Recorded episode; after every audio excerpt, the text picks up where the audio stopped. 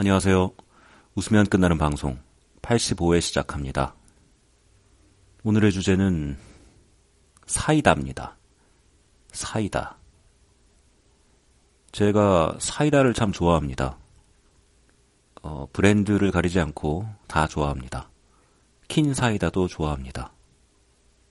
사이다가 가장 맛있는 순간은 아무래도 어, 밥을 어느 정도 먹고 있는 도중에 어, 배가 부르다라는 신호가 왔을 때, 그 순간이죠.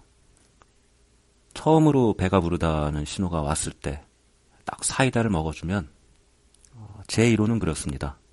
그 사이다의 탄산들이 아, 위 안에서 퍼지면서 좀 위를 늘려놓고 다시 밥이 더 들어올 수 있는 어, 공간을 만드는 게 아닌가. 그래서 밥을 먹을 때 사이다 생각이 나는 게 아닌가. 더 먹으려고.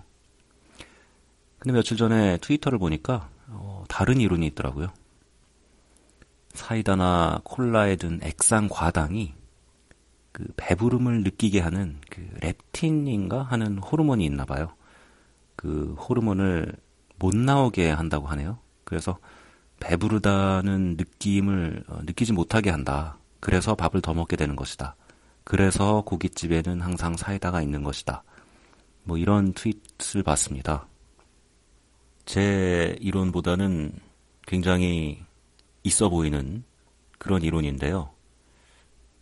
여러분은 어떻게 생각하시는지 궁금하네요. 어, 밥 먹다가 사이다 한 잔 딱 마셔주고 어, 트름 꺽 하고 나면 배가 널널해져서 밥이 더 들어간다는 어, 제 이론과 어, 이것이 말하다 보니까 너무 없어 보이는데